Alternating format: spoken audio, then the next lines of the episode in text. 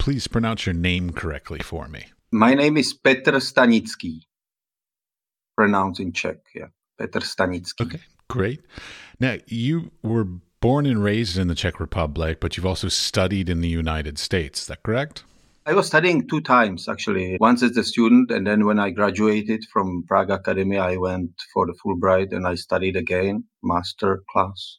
The thing that I found fascinating reading through your stuff is the studio of glass in architecture, or at least that's the way it translated right. into English. Yeah, that's right. I've never heard of that. What does that mean?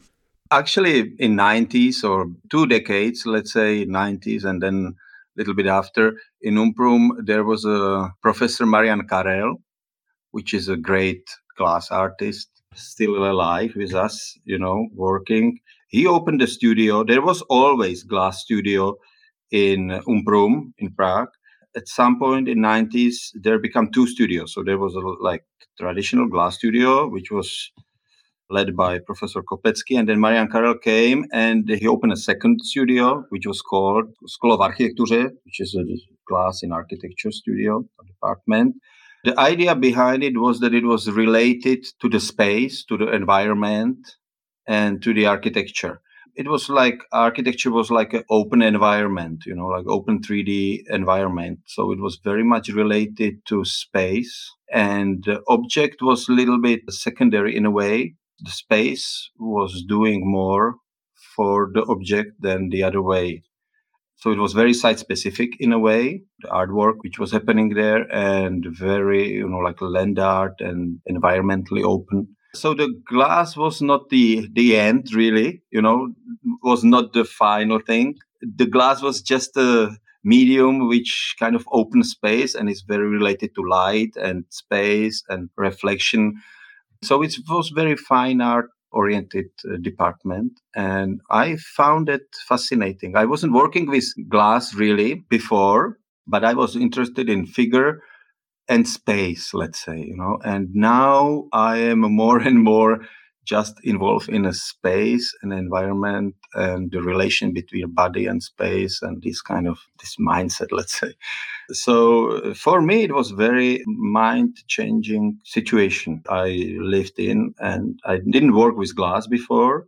And marian karel said it doesn't matter you know like you will find eventually your way and it actually happened you know like i found my way how to use glass in my work much later after school really after college. Well, I mean, your work, I'm looking at some of the larger, what I would call sort of more the site specific installations and these yep. kinds of sort of where you're involving the architecture with the quote unquote, we'll call it like the art piece. They're reliant upon each other. So, like, you couldn't just buy that piece or move that piece to another exhibition space because it just wouldn't translate as well. Yeah. I find that whole idea so daunting because, like, I'm an artist who does an object and literally it could just be exhibited anywhere. It's it's a thing you can hang on a wall or somebody could buy it. So, right, right, so right. like, the, you put so much time, effort, and energy and money and and thought into all these things, but it can only be shown in this one place. Are your things permanent installations or are they temporary installations? Actually, most of them, like ninety percent of them,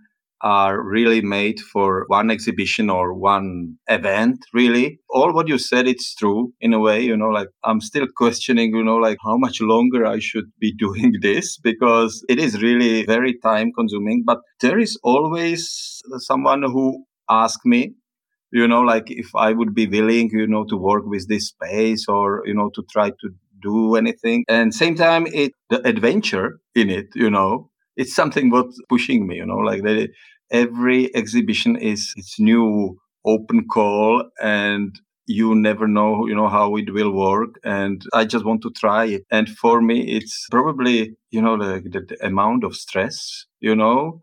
I would like to see that the piece there is so big that i still go for it you know. Same time i'm really fighting with a space in my studios because I have so much material and, you know, like objects everywhere and they are pushing me out of my space, you know. So I'm fighting the battle, which I'm constantly losing. I mean, my wife is nice and uh, she still is supporting me, you know, like she's like, yeah, you should go for it, you know. But many time I think, you know, like, ah, I wish I just have some objects or, you know, some reliefs or some graphics I could. I mean, I, I still do some of it. Nearly every exhibition I do, I do uh, at least something small, site specific or something really made for the space. I just cannot be without it now. And same time, people are asking me, hardly anyone asks me, just bring something from the studio, you know. So yeah, it's both ways, but it's a big hustle and it's heavy, and it, uh, the amount of uncertainty of uh, you know how it will work, you know, it's still quite. Well, I mean, it's a daunting task to like for any artist, like because you want to make yeah. more work, you want to make bigger work, you want to make more impressive work, but if it's not permanently installed somewhere or bought or whatever it ends up back in your studio. That yeah, whole issue yeah. is a, a, a, big problem with a lot of artists because almost half my studio, well, let's see, no, I've rearranged now. Like 30% of my studio is just storage of old works, which could be used yeah, to be making more newer, interesting stuff. But we're f- sort of forced to do that because we have to produce these things to continue our reputation and build our, our careers. But we also then have to pay to store and or move. Like if we ever move god mm. what a pain in the ass. Yeah. And you're lucky that you do uh, more like photography and 2d objects you know? Like if you do 3d objects the, it's even growing faster you know? Faster and faster. Absolutely. That's the reality of uh, practically every artist you know? well yours is not just 3d yeah. but it's fragile 3d exactly, yeah. exactly. People are just afraid of glass so uh, that it, it will break. Yeah. Actually, it doesn't really break so easy. And most of the glass I have to work with is safety glass or hardened. So it's not so really easy to break. But in a way, actually, it is, but it's not too dangerous, really. Yeah, it's meant to break, but it's meant to break into little shards. yeah, yeah, yeah, exactly. And then it's uh, very translucent and, you know, like feels light, but at the same time, glass is quite heavy, you know. I mean, why do you? I mean, it sounds horrible. Like I'm, I'm condescending, but like, why do you continue to choose to work with glass? Like, what's the thing about glass that makes you go like, hmm, I hmm. need mm. to continue to do stuff with that? You know what? Because it has the unique qualities, you know, which hardly any other material has you can look into it, relates to light the transparency and translucency and all these qualities and the layering which you can work with the kind of emotional quality is much different than the other materials have. And the light space and even the space inside the material because you can look into it it's something very unique and still fascinating for me that's excellent. Now, but you're also a professor, correct? I am. Like yeah, last year I became, or two years ago, or something. Actually, I teach in a glass department now. Even that I didn't really do any glass when I was student. You know, in US I studied in very figurative sculpture department. But truth is, I spent some time in RISD in Rhode Island School of Design in glass department there is my friends teaching and i'm in touch with them. So uh, yeah it's my favorite actually department in whole world is a RISD glass department. Interesting. Okay. It's a great school. No no no knock on RISD it is a great school. I had some adventurous time there. I mean i was there 20 years ago but i hope it's still good it's just like any school, you know, it ebbs and flows depending on the quality of the mm-hmm. professors and the quality of the students coming out. The reputations change. Like, I happen to have gone to a what I think was a pretty good school for my master's program, but the couple years right around when I graduated, maybe not the best years for the school. so, while the school has a great reputation, that like five years around it, maybe not so hot. Yeah, so yeah, I, I'm teaching in glass department. Actually, I started glass department at the Tomáš Baťa University. I am teaching right now. I started that program. It wasn't glass when I came, and it was right when I came from New York. When I was in New York on Fulbright, I came back and I started the glass department here, and I'm still in Zlín at the university. And so you're you're building a program from scratch. Like I love doing that. I've done that at three schools, like where they actually sort of chose to hire me because they know that I enjoy building programs. Because there's something about being able to sort of create the foundations and the structure of a brand new program that's a little, in many ways, more exciting and more uh, and more difficult than it is to just sort of walk into a pre-existing program and just be like hi i'm just going to yeah. teach these couple classes that are already in this curriculum. I had the same feeling you know because i was before us i was a just a teacher in a sculpture department at umprum in prague.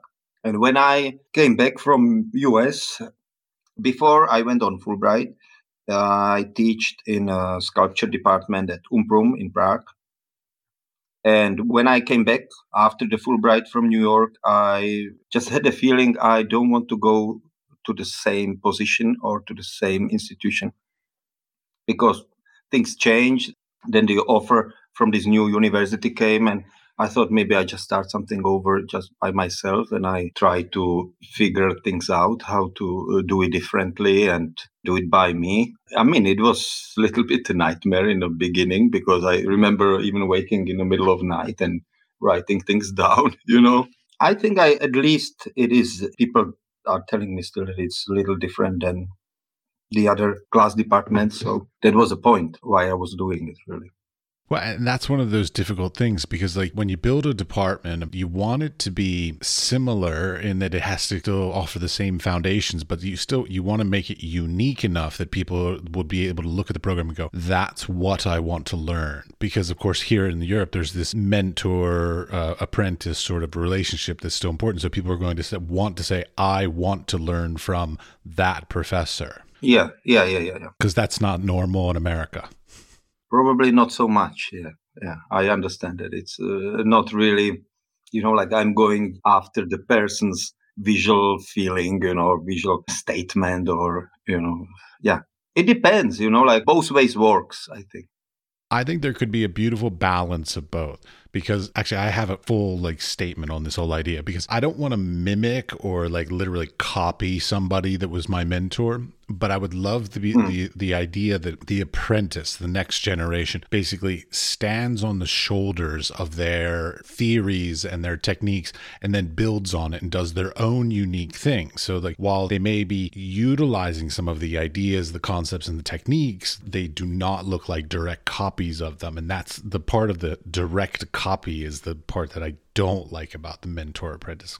Yeah, yeah, yeah. I mean, copying doesn't really work because you practically cannot start, you know, where someone before you end, you know, he worked to get somewhere and you just cannot start, you know, there, you know, your own because it couldn't work because there has to be your own base you building on. It's good to have a good base. And usually if you have a good teacher, you know, like it helps you make the foundation of your work. But you cannot really, you know, start, you know, he, he's finishing with this visual language, you know, that's where I'm starting, you know, it would never work, you know. Well, it did work that way at one point, but that's centuries ago. it's century, but the foundation the artist had that time, you know, is skill based, you know, technically based. It's completely out of visual foundation that we have or students have these days you know it's you cannot really compare you know like it's it's not the same. Indeed. Now i saw on your bio that you worked in the studio of jeff koons. Is that correct? Yeah yeah I, because when i was on a fulbright in new york you can have a practical trainer for a year. You don't have a fulbright money or stipend but you still can work in a field. You know you've been studying and he just sign you a paper that he will pay you some wage and, and I don't know. Health insurance, I think, was also a big part of it. You know, you have to work for someone, for artist who is willing to pay you health insurance. And that time, you know, like I don't know, 12 years ago or 14 years ago, it wasn't so easy in US. There was no really health insurance. Maybe now after Obama, it's easier. But yeah, so yeah, he signed me a papers. Uh, I was working there for a little over a year and it was an experience. I, I had a good friends. It, we had a good time actually. Any great gossip about Jeff working in Jeff Koons studios? Did he make you sign like a DNR so you can't talk about anything? I was signing something that I cannot really show pictures, use pictures, something, but but not really about the gossip, you know. But there is so many people working, you know, that there's so many gossips about Jeff Koons maybe that we don't really have to talk. You know what? It was surprising for me because I w- wasn't a really big fan of Jeff Koons. Real, eh, you know, like my focus is on, and I thought, you know, the guy is probably very busy. He's going to be there, you know, once in two weeks, you know, just checking how everything, you know, is developing.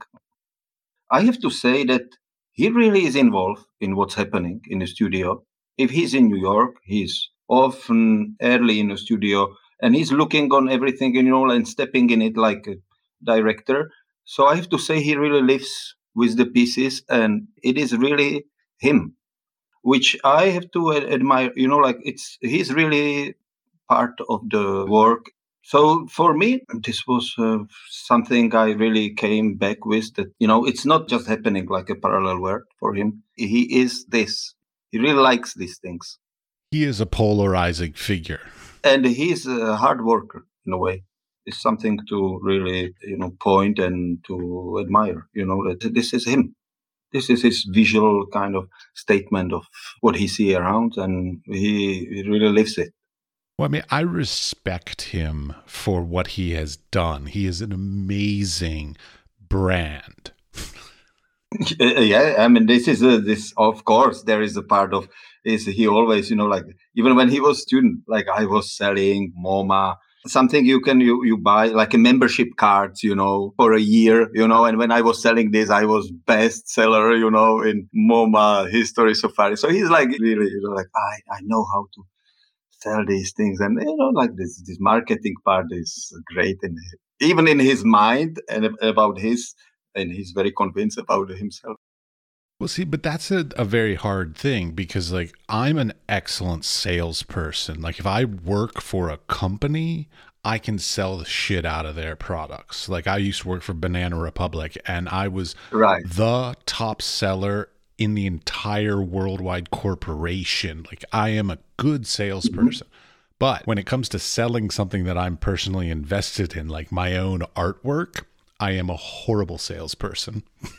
right, right. Yeah. Jeff Koons would talk about himself like, yeah, I am like when I did this, even when I was student, you know, like I did, I sell, and but then he invests a lot of the money he made into his work, you know, and into himself and he just continued just with his work now doing this you know somehow he has this both words balance in one and of course he always talks about you know like oh he's uh, he's great in in selling himself you know like we did uh, every object practically we made there you know we've been finishing it was already sold and we've been just finishing it and people were waiting a few years for piece they already bought you know paid but it was all sold I know. In, in many ways, it's very admirable, and I think it's great. But as I said, he's a polarizing figure for sure.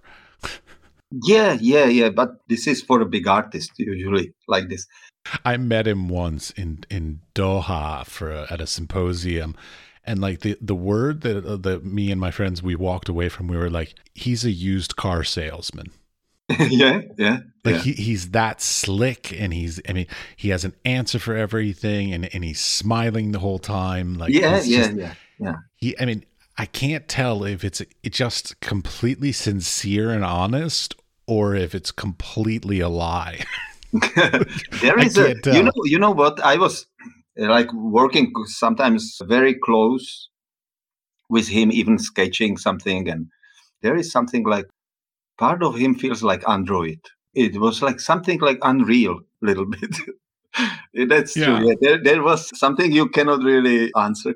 You know there is some question. You like is it real? You know and certain slowness of it you know and smooth talk you know like uh it's like yeah he has like no affectation he's just yeah, like, he's like yeah. yes this yes yeah. this it's all sort of the same tone. And, and don't get me wrong, I, I, am poking fun at him, but yet he's one of the most, you know, uh, well known and, of course, oh, you know, course. best sellers in the world.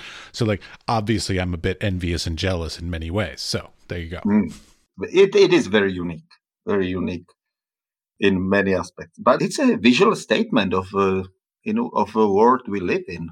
He's very much like an icon of our time, even because yeah, it, I mean, it is. It is the whole the whole nature of having to brand yourself and market yourself and stuff has literally become the arts world.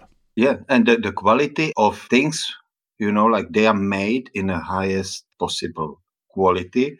It's like a Bernini of our times, you know, like it is like material wise, you know, like it's pushed to the limits, you know. You spend the time, you know, like the obsession with detail. It must be some obsession, you know, because it's unreal, you know, like the focus people spend on some something really small a days and week, you know, like polishing some edge of a balloon, you know, like uh, there cannot be any scratch anywhere, you know. I mean, I was there, you know, like I, it's it must be obsession. All right, so back to your work. so, well, like one thing that I've noticed, and this is very common even on like my own website and everybody else, a lot of other people's websites, we all focus on the work. So we we make like lots of images and make our websites look really pretty and stuff. But uh, text, we don't put a lot of text on our websites, and so like a lot of your stuff, like I'm I want to ask more questions about, but I'm I'm not seeing any sort of context for sort of what they are and why they were created and all this kind of stuff. Do you write them? Do you write them to yourself, or do you get other people to write them? Like how do you create these? Because I'm sure a lot of your works, because of their site specific nature and stuff, you have to write proposals and requests and things like this. So I'm always fascinated because I hate writing text mm. about my art. Actually, yeah, many, many artists have this. I, I don't really like writing too much about my work because it should be said by something you know something else on the other hand it's it's necessary to write especially if you yeah write proposals and you need to give them clear statement what it's after which is more or less clear but i do it. But it's maybe the problem after that. I never write much when it's finished the piece. That's probably part of the problem because many people uh, don't have the complex or at least wider view of what happened there you know what happened and how it works because the photography is also a problem you know it's translate to 3D, you know, like monumental 3D object, you know, with a camera. Sometimes nearly impossible, you know. Sometimes I think like digital, you know, more like a video can maybe translate a piece more. At least you feel it in the environment better. But same time, I don't really like to look at the videos after so much. Nobody does. You know, like if it's like dense in photographic image, I usually end up with a photography sometimes better, sometimes not so much. It would be nicer if I could write more, or I will, because maybe I can explain some things which are not visual translated uh, so easily. I don't do it so much, so this is a problem. But I have few friends which wrote me text about the pieces which I am happy with, but I don't do it with every installation really yeah the writing is problem really and even the translating the installation into the image or few images it's problem you know. The fantasy of people works in a different ways because it happened to me many times. People came and if they saw the images before they said oh i thought it will it was it would look different. I have this practically every time you know like well, that's the beauty of photography. I'm a photographer, and like everybody's like, "Oh, photography's real," and I'm like, "No, uh-huh. photography is a lie. Photography has always been a lie." like, yeah, yeah, it, it is, it is. But uh, there is there is a certain beauty. You get to the image so much emotions and and feelings. You can get really, you know, like condense the reality through through this analogic process of taking some visual image. I mean, it's it can be very dense. Photography can be it's another big problem. But somehow the photography after, it's for me the statement, you know, it's actually like a statement about the installation. I think I live then with the image from the photography. The years later, there is more of the photography in my head. So I take photography by myself, but also I have few friends which take photography and then the photography is usually what holds most, you know, like in my mindset after. Well, a lot of your work is site specific things. And so, like, they happen and then they're done. And so, the only thing left of them is the documentation of them, you know. Yeah, if I think about a piece, I usually think through the photographies. You know, years later, uh, did I remember the details and stuff? It's fresh only like one, two years, but then I, I have it uh, just that I remember the photographies. Oh, don't kid yourself. I don't remember work I did like 20 years ago either. And I'm a photographer. uh, yeah, yeah. Yeah, but uh, yeah, yeah. But I remember still the photographies. But I'm also fascinated. So, site specific work, you're a professor. Now, I know, I don't know if the rest of the world knows this, but they will now. Professors in the Czech Republic are paid horribly. The, the amount of income is really poor in comparison to what they could be making elsewhere in the world or in another industry. Yeah. Um, and the nature of your work is also very sort of site specific and all this. So, like, do you sell works? Do you like how else do you make a living? Because I mean, as I said, I like I know that Czech professors are not paid very much. Yeah, yeah, yeah. The most the money I need for working is I have to make by uh, selling some uh, objects. So that's like the half of it. I usually the money I make by selling I put back to producing stuff. That's how it works with me and the, the money I, I make with uh, the, the college I have like for my family and so I have it split. And some years are better you know some years are not so good but I still can make some stuff you know and uh, same time I have a good support from few companies even like the glass sometimes I get you know, like the, the glass company I work give me a discount, you know, or sponsorship because some bigger objects would be, you know, like just the glass. If I would go to buy it, would be like, I don't know, $15,000 on the object is, you know, just the glass, you know. So there was a time that they could give it to me for free, you know, like when I did the V&A, the AGC gave glass for free like a sponsorship and it was all hardened and stuff you know like and some other you know like Czech centers paid for shipping now I have to find a way, you know. It was very unique that it was for free, but uh, usually I will get some discount. And I love that. You know, I again, I'm from photography background, like so, like Canon and Nikon, like and Epson, like they'll do sponsorships and and stuff like this. But like if you're a, I'm thinking like a painter, like paint companies don't you know offer scholarships for paint you know and canvas companies don't offer canvas discounts or sponsorship. Technologies i feel like are very good with doing that because they want to push their new technologies. And so those people can mm. get sponsorships and they can do really adventurous things whereas the people who are working in more traditional mediums are sort of left in the cold and we have to figure out how to fund our own projects. yeah yeah yeah exactly. I mean i am maybe luckier in a way. Lately i work very much with industrial materials materials, materials which are around us. My wife once told me in a van, you know, was moving some exhibition somewhere, and she said like, "Oh, your exhibition, it looks lately just like Hornbach." you moving stuff from Hornbach, and uh, you know, this Baumax for those in America, that would be a home improvement center. So that would be like Lowe's or Home Depot. So, anyways, go on. Exactly, exactly. Like Home Depot, uh, you know, like you're buying stuff from Home Depot. Maybe it's a little bit like advantage for me that I'm asking sometimes for uh, companies which are not really working with any artist, and they are like, I'm just this unique guy, first one after 15 years who came and said, okay, I'm doing this art project and could you give me some material for this?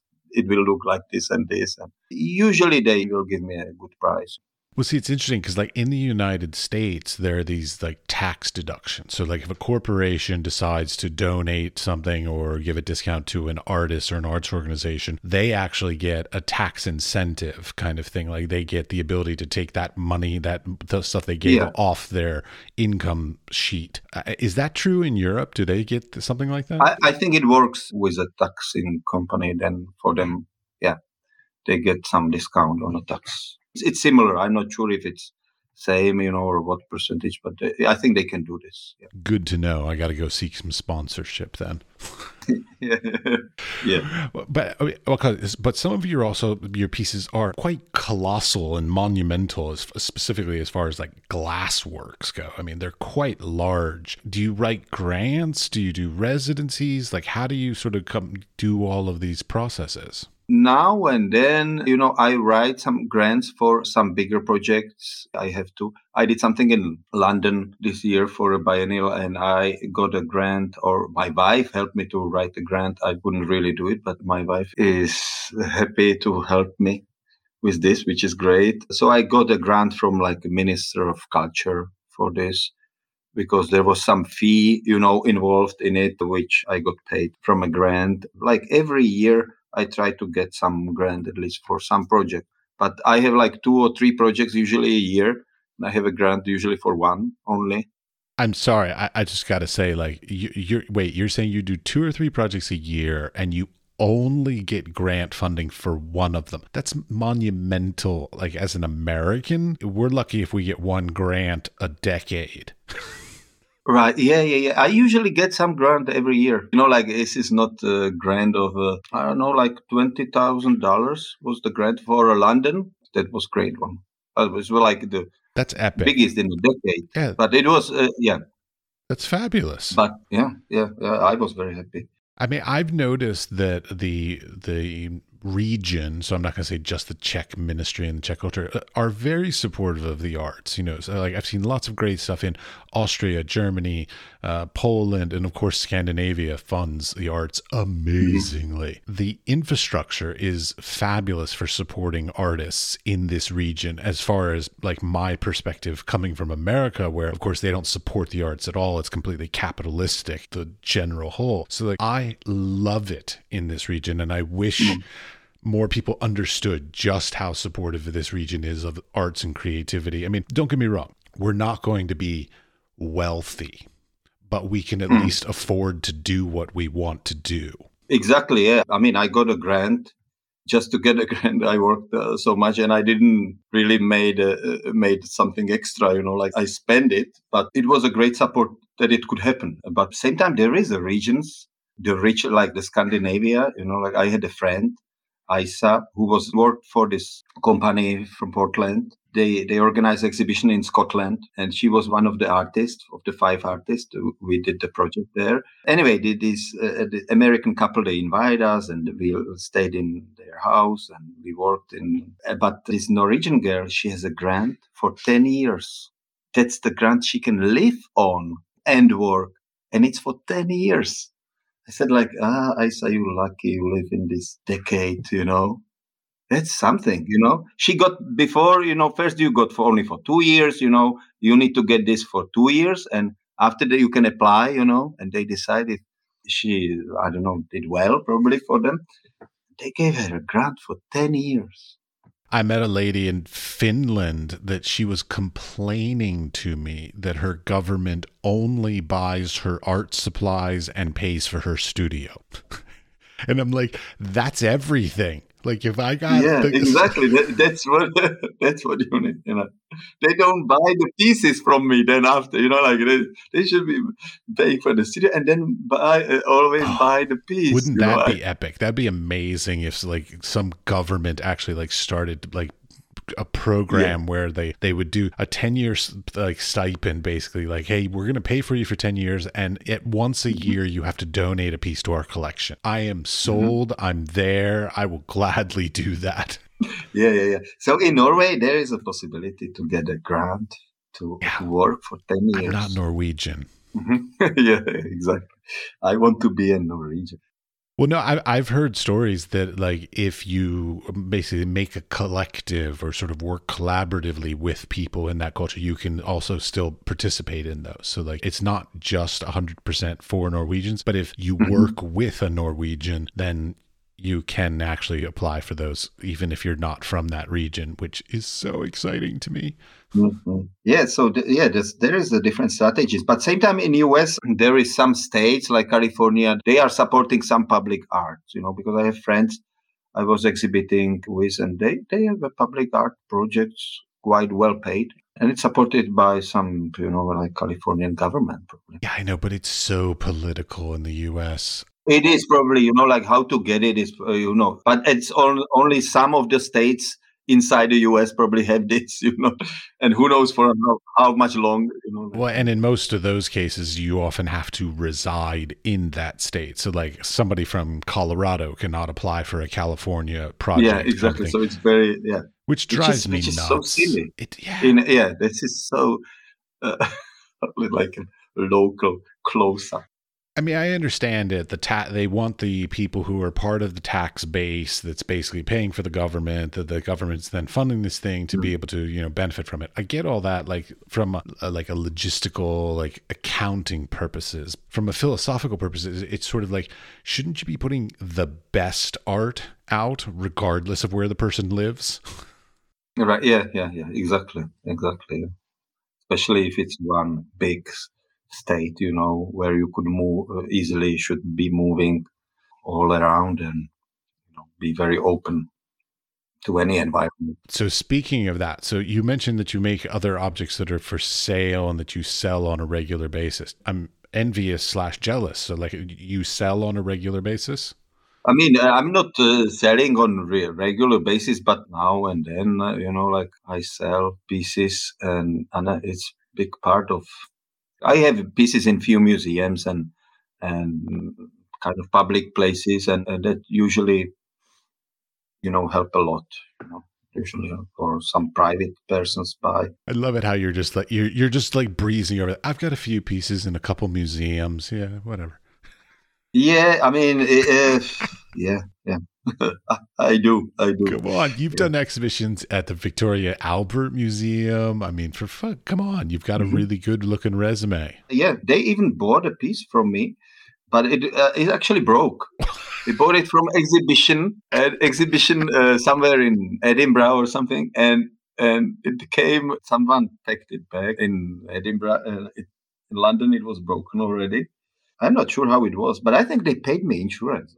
So I got the money. Yeah, but wouldn't it be better to have it in their museum? Yeah, that would be definitely be much better. So it will come again. Okay, good. You're going to make that again for them, right? No, no, no, no, no. Hopefully they will buy some piece eventually, some other piece. Okay, so you just took the insurance money and moved on. yeah, because I actually offered them I can do it again, and they said, "Oh, no, no, no. We don't want to. We wanted that piece, you know." They didn't even wanted to play the game, you know, like, "Oh, you will give us a second one of the line. Somehow they, yeah, they said like, oh, they probably needed to spend the money right away. Yes, probably. Or something, you know, like eh, there was something because they'd be like, no, no, no, no, we we don't, we will buy something else, and we, you just have it.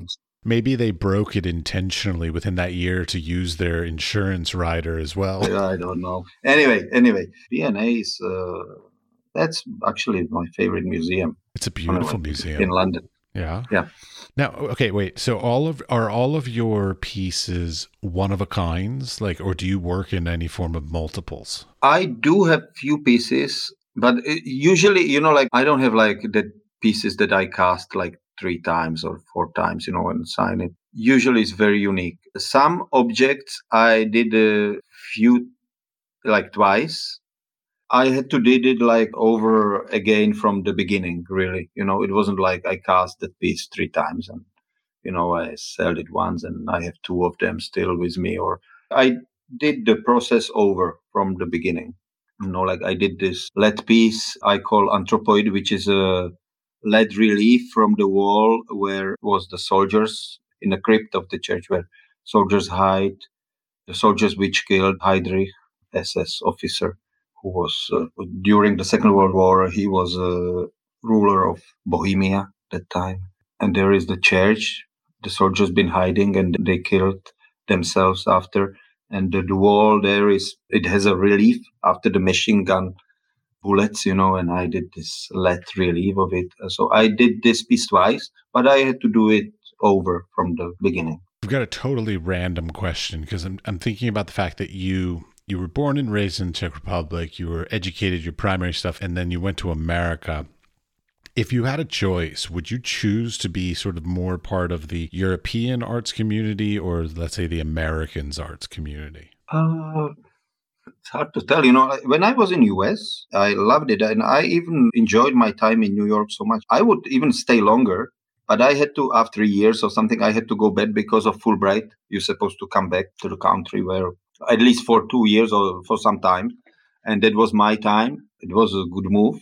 But if I didn't have to, I would probably stay in New York for a little longer. But on the other hand, somehow I love Europe so much, you know, culture, heritage, history, architecture. Somehow I really, I feel like I belong here. Art-wise is really fascinating for me because the culture is, you know, like we are part of the culture, you know, like we didn't made it, you know, we, we inherited the culture and the, the culture I am in, it's like I feel related to to Europe so much. Well, see, I find it very interesting in, well, I, I, shouldn't say all of Europe, but in the Czech Republic at least, there's a bit of like still in the same way that they do in America, they still sort of look down on artists. But like here, it, it's almost like you should be struggling. You should be that poor, struggling artist. Like it's almost like it, that's more admired than a successful artist here. Yeah, I mean, it is a cliche, you know, really, you know, maybe, but the struggle probably uh, relate to avant-garde, you know, avant-garde of late 19th century, you know, like all the, you know, poets, writers, you know, they struggle. But same time, you have the biggest artists from like Renaissance and Baroque, you know, they've been very rich. Still, they struggled, you know, struggled with the art, but they've been uh, rich guys, you know, like even in Czech that time, but all the Renaissance artists been in Florence. They've been, they've been, they've been so rich, you know. I know. I don't understand where this whole concept of like the starving artist came from. I fucking hate that term. I think it's it's yeah it's the avant-garde of 19th century, you know, late 19th century, because there was written so much about it, stories, and you had movies, you know, and Van Gogh, you know, who never sold a piece. You know. It's been overly romanticized, I think. Yeah, yeah, it's romantic idea of yeah that art can come only if you are starving. if you're not starving, you probably not good art is happening. No, that's horrible. Like I've been starving, it is, it is. and it's not a romantic thing. it doesn't really help, you know. No, it does not increase you increase your creativity. I guarantee it. Yeah, yeah and the frozen paints doesn't work better no. some aspect you know no you need heating in your home and your studio for sure yeah yeah so you're in the czech republic which has a long history of glass art and so you know how does that sort of all fit together because like to a certain extent it's it's a it's a great burden to have to sort of be mm. part of that sort of iconic czech glass history uh, yeah, but I don't really feel like you know, like I'm more a visual artist slash sculptor. I'm not really in a traditional glass forms or techniques, you know, like I'm not really this kind of a glass scene artist, you know, like the, the traditional glass techniques which are used in more or less contemporary visual, you know, scenarios or designs. There is a big tradition, and also there is many glass artists which work in that very traditional way.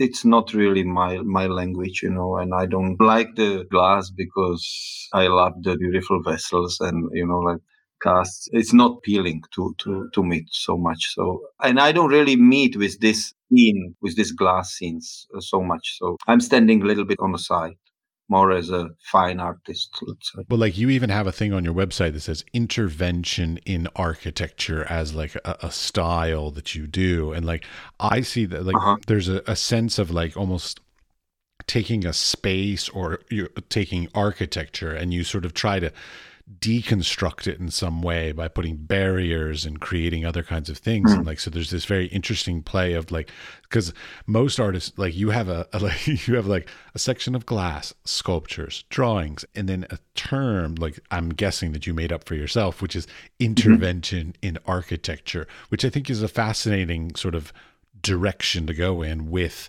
art that's something what i do what's really in me, you know, like the, the strongest right now, you know, like what I question.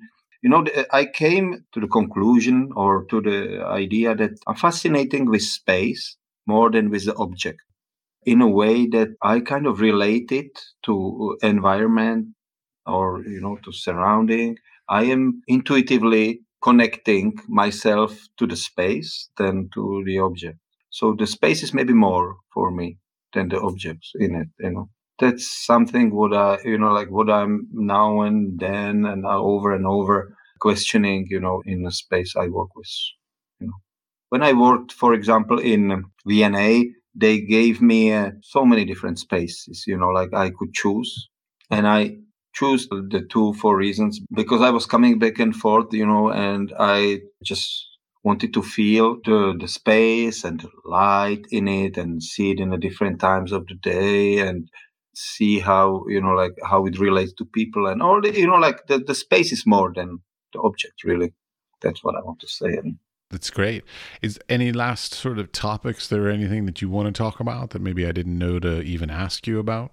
Uh, when I graduated from the glass in architecture department, my final project, I didn't do anything with glass and not really with the architecture. Wait, either, I'm sorry. You know, you you graduated from art and architecture and did not use glass in architecture. Sorry, art glass. No, not really architecture in a way, but I, actually there was an architecture. But you know what my my graduation project was? That I found old road in a countryside, you know, which wasn't used for maybe 40 years because it was quite narrow and you could use it only with a, a horse and horse truck, let's say. It was from the village up to the horizon and then after the hill and on the top of the hill, it kind of disappeared with the ground. The road was cut negatively into the ground and was paved with stones. But you couldn't see it because after the 40 years, there was a trees growing and you couldn't see the stones because there was like, I don't know, 40 centimeters of clay already my project was I clean the road back to the stones, and it was maybe I don't know 250 meters of the road, you know, and I cut the trees.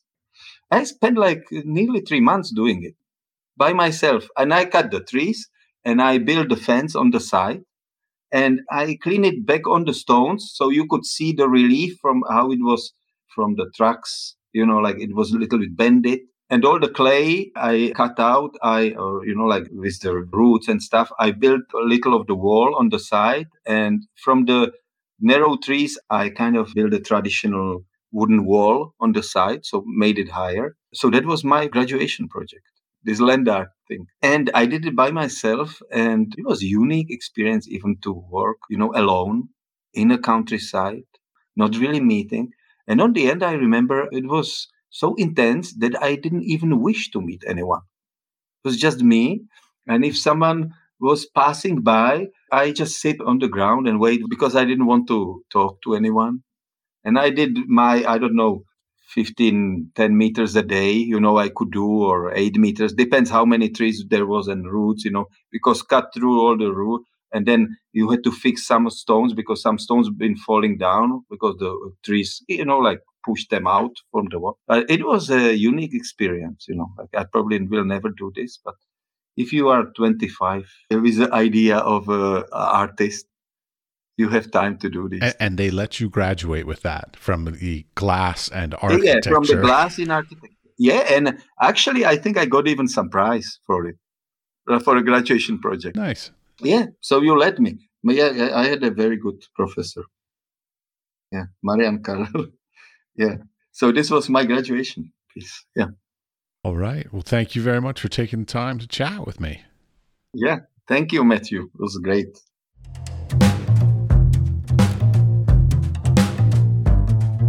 Thank you very much for listening to the complete conversation. We would appreciate it if you would share the podcast with your friends, family, coworkers, studio mates, anyone with an interest in the arts and creative endeavors. The building and strengthening of the arts and creative community is at the core of our mission for this podcast. They can subscribe on Apple Podcast, Spotify, or wherever you get your podcasts. We are produced by 5014. The audio was edited by Mickey at Cush Audio Services, and the music was created by Peat Biby.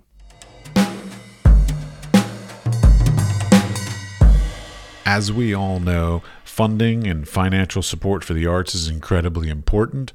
So when you have it, you got to thank it. So I'd like to thank EEA grants from Iceland, Liechtenstein, and Norway, They are working together for a green, competitive, and inclusive Europe. And I'd also like to thank our partners Hunt Kastner in Czech Republic and Kunstsentrene i Norge in Norway. Links to EEA grants and our partner organizations are available in the show notes or on our website, wisefoolpod.com.